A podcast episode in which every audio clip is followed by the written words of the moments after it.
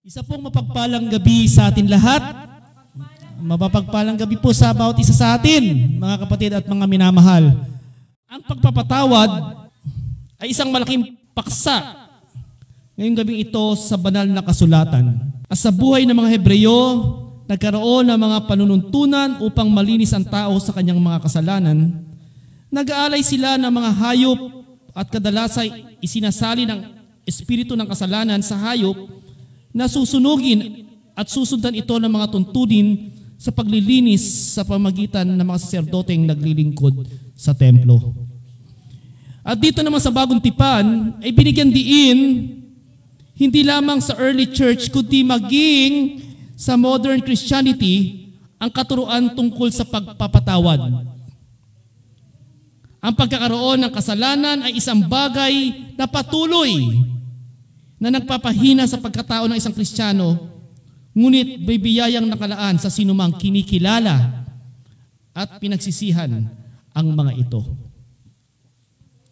Nang si Juan Bautista ay mangaral sa mga tao ang sentro ng kanyang pangangaral, ay may kinalaman din sa kapatawaran ng kasalanan. Sa pagkabasa natin dito sa aklat ng Marcos, chapter 1 verse 4, sinabi ni Juan Bautista na pagsisihan ninyo at talikuran ang inyong mga kasalanan at pabautismo kayo upang kayo ay patawarin ng Diyos. So ngayong gabi ito mga kapatid at mga minamahal, ang tungkol sa paksang ito na ibinabanggit dito, sa banal na kasulatan dito sa aklat ni Marcos, ay tungkol sa pagpapatawad. Hindi lamang pagpapatawad sa sarili, kundi ito ay mahalaga sa lahat. Ito yung tinatawag natin pagpapatawad sa ating kapwa. Sabihin nyo nga, pagpapatawad sa kapwa.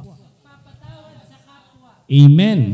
So ang konsepto ng pagpapatawad ay nagtataglay ng dalawang elemento. Two kinds of element. Na una, ito ay ang act of confession at ang pangalawa, it is an act of cleansing na sinasabi. Ang una, ito po'y inisyatibo ng tao at ang ikalawa naman, ito ay, ay inisyatibo ng Diyos. Ang act of confession ay dapat sundan ng, well, tayo naman nagko-confess ng ating mga kasalanan, tama? Nagko-confess tayo. Paano ba tayo mag-confess? Siyempre, sinasabi natin, Lord, patawarin mo ako sa aking mga kasalanan. Tama po ba, no? So, ang act of confession ay dapat sundan ng tinatawag nating pagtatalikod sa kasalanan. Hindi ka lang puro pagsisisi ng pagsisisi, ngunit hindi mo naman tinatalikuran ng iyong kasalanan. Amen? So ito po'y dapat sundan ng pagtatalikod sa kasalanan at ang affirmation ng kapatawaran ay sa pamamagitan ng pagbabautismo sa tubig. Amen? So kamusta to ho ba ang patutuon natin nung tayo ay binautismuhan sa tubig? Ano ba ang naging ano natin, naging patutuon natin? Mga kapatid, natuwa ako sa isa nating kapatid nung siya binautismuhan sa tubig, no? Well, syempre, si Princess. no? Nasabi niya eh, as you receive Jesus Christ, di ba? Na kumbaga eh, sabi niya eh, ano ba yung sinabi niya? Lord, wag muna ngayon. Na, sinasabi niya muntik siyang malunod. na sinasabi, Lord, ang bilis naman, wag muna ngayon. may, pla- may plano pa ako sa buhay, Lord. sabi niya, no? Well, ito po yung isang sense na alam niya ang essence of baut- yung ba't ka na bautismohan, di ba? Sa pagtalikod mo sa kasalanan mo at sa pagtanggap mo kay Jesus bilang iyong Diyos at tagapagligtas. So, ang bautismo sa tubig ay simbolo ng paglilinis. Ngunit, nang sinabi ni Juan Bautista na may magbabautismo sa atin sa pamamagitan ng Espiritu, hindi lamang ito basta paglilinis, kundi ito rin po ay isang tatak na tayo ay babanalin sa pamamagitan ng banal na Espiritu. Tandaan niyo mga kapatid, nung kayo po ay binautismuhan sa tubig, hindi na last yun. Ito pa lang po ay umpisa. Umpisa ng journey mo para doon sa pagiging banal na Kristiyano. At ang pangalawang bautismo na sinasabi ni Juan Bautismo, Juan Bautista, ito ay ang pagbabautismo sa banal na Espiritu. Na kung, kung saan po ay dito ay magkakaroon ka ng tatak na ikaw ay bababanalin sa pamagitan ng kanyang pagkilos ng Holy Spirit sa buhay mo. So ngunit ang issue ngayon sa maraming tao ay hindi ang paghingi ng kapatawaran sa Diyos eh, kundi paano tayo nagpapatawad sa ating kapwa. Sabihin mo, kapwa. Wow, ang dami natin. So, sino ang kapwa natin? Sino ang kapwa natin? Si Joanne? Sino ang kapwa natin? Si Cyril? So, sino ang kapwa natin? Yung ating mga katabi ngayon na hindi mo kilala. Yung mga kapitbahay mo. Sino pa ang kapwa mo? Yung kaharap ng bahay mo, yung likod ng bahay mo. Oh, yung lahat ng mga kakilala mo, lahat ng mga taong naging kaibigan mo at lahat ng mga naging pasakit sa iyo. At dito po ay may ilang bagay na dapat tayong tandaan ukol dito mga kapatid at mga minamahal. Una, forgiving others will be easier if we first forget their sins. Tama? Tama po ba? Sa Tagalog, kung tayo ay magpapatawad sa iba, ito po ay madali kung kakalimutan na natin ang lahat ng ginawa nilang mali sa atin. Tama? Yung pagkakamali ng ginawa nila sa atin. Forgiving others will be easier if we for- first forgive their sins. Itinuturo ng Panginoong Jesus ang kaayusan ng buhay. Tama? Sa pananalangin, itinuro niya, patawarin mo kami sa aming mga kasalanan. Tulad ng pagpapatawad namin sa mga nagkakasala sa amin. In Matthew chapter 6 verse 12. So ito ang sukatan, ang batayan na matuto tayong magpatawad upang tayo rin naman po ay patatawarin ng Diyos. Tama? May mga taong nagkakatampuhan. May mga nagsasamaan ng loob. Tumagal iyon ng mahabang panahon. Tumagal ng limang taon, anim na taon, ilang taon. Umabot na sa kanilang pagtanda. Ang iba ay inabutan na ng kamatayan, ngunit hindi man lamang na, na isa katuparan ang pagpapatawad sa kanilang kapwa. So ano ang dahilan? Bakit ito nangyayari sa marami? Dahil ang dahilan, ang tao ay hindi makalimot, limot sa mga kasalanang ginagawa sa kanya ng kanyang kapwa. Kaya nahirapan siyang igawad ang salitang pagpapatawad. May mga tao na higit na nangingibabaw ang sama ng loob dahil sa masamang ginawa sa kanya ng kanyang kapwa, kaya ang kapatawaran ay hindi niya kayang ibigay. Tama, tama no? Ganun na nangyayari sa panahon ngayon. Ngunit ito rin po ang tanong, paano kung ang sukatan natin ay siya rin ang sukatan ng Diyos?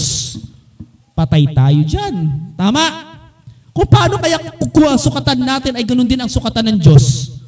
Anong mangyayari sa atin? Kung inaalala pa rin ng Diyos ang kasalanan nating ginawa sa Kanya, kawawa ang tao. Kawawa tayo. Walang grasya. Naalala pa rin parati ang kasalanan ginawa natin sa Kanya. Para tayo, inaalala mo pa rin ang ginawa ni Joan sa'yo. Hanggang noon pa rin, hindi mo pa rin pinapatawad na kalimutan ang ginawa sa'yo hanggang ngayon. Hindi mo pa rin siya mapatawad-patawad. May mga ganun eh, no? Ganun ang ugali ng tao eh. No, kaya ang hirap, Joan talaga eh. No? Oo nga eh. oh, mabait eh, no? Joke lang, no, Joan? Joke lang. So, in reality, ganun ang nangyayari sa atin. No? Nandiyan pa rin ang sama ng loob. Kaya hindi naka-move on, move on. Kailangan you have to be move on. Kailangan maging ano tayo lahat, tinatawag nating be spiritually matured. Sabi natin, spiritually matured. Ayan. Huwag pabebe, pabebe. Ah, Joanne, wag na pabebe, ha? You have to be spiritually matured. Kanya. Paano kung ang mga kasamaang ginawa natin sa Kanya sa Diyos ay hindi rin niya kalilimutan? Aray. Paano natin mararanasan ang kapatawaran ng Diyos kung hindi kalilimutan ng kasalanan?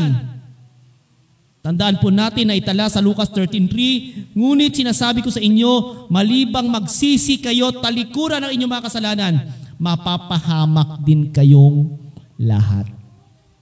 Tandaan nyo, mapapahamak din kayong lahat. We ask for God's forgiveness, ngunit qualified ba tayo to receive this grace? Humingi tayo parati, Lord, patawarin mo ako. Pero ang tanong, are we qualified?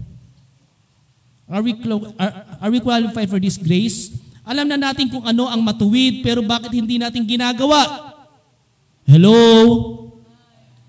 Ang dahilan ay sapagkat danaig sa atin ang sarili nating damdamin at kaisipan.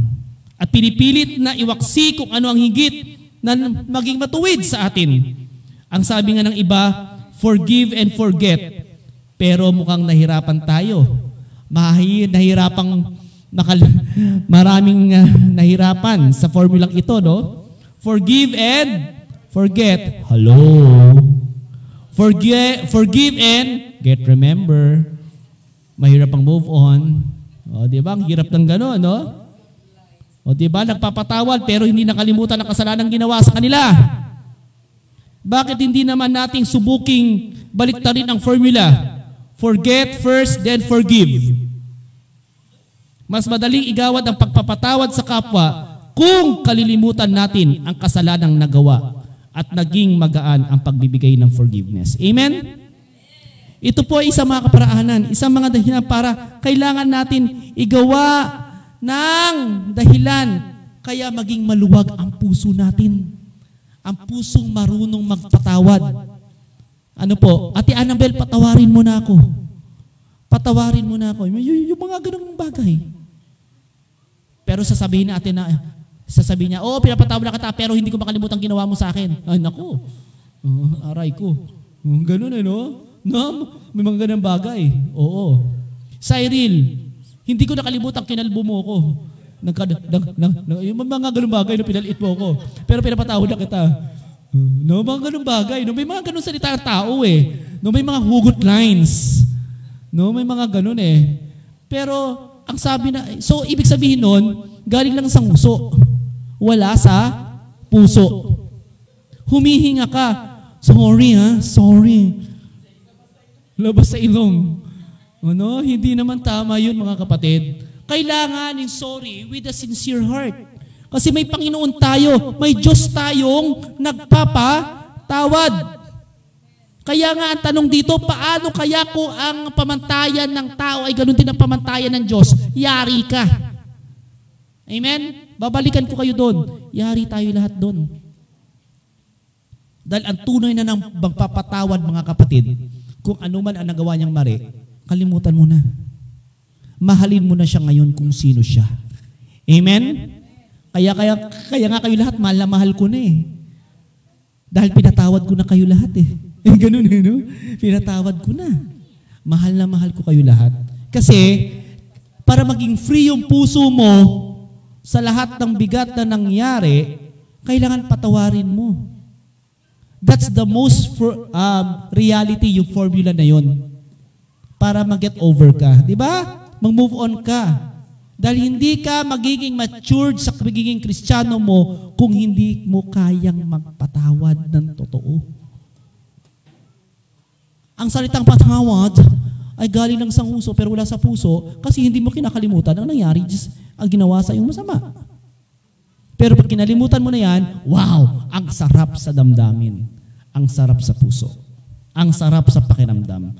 Yun po ang sinasabi ng Panginoon. No? Dito sa ating tekstong na ito mga kapatid, na kung saan ay kailangan natin um, damahin ang pagpapatawad sa ating kapwa. No? Forgiving others will be easier if we first forget their sins. Yun po ang pagpapatawad natin sa ating kapwa na kailangan natin gawin ngayong gabing ito. Tayo ay magdadalanginan, well, mahalaga sa lahat, magbahalan tayo lahat. Amen? Sa pangalan ng Ama ng Anak at Banal na Espiritu Santo. Amen.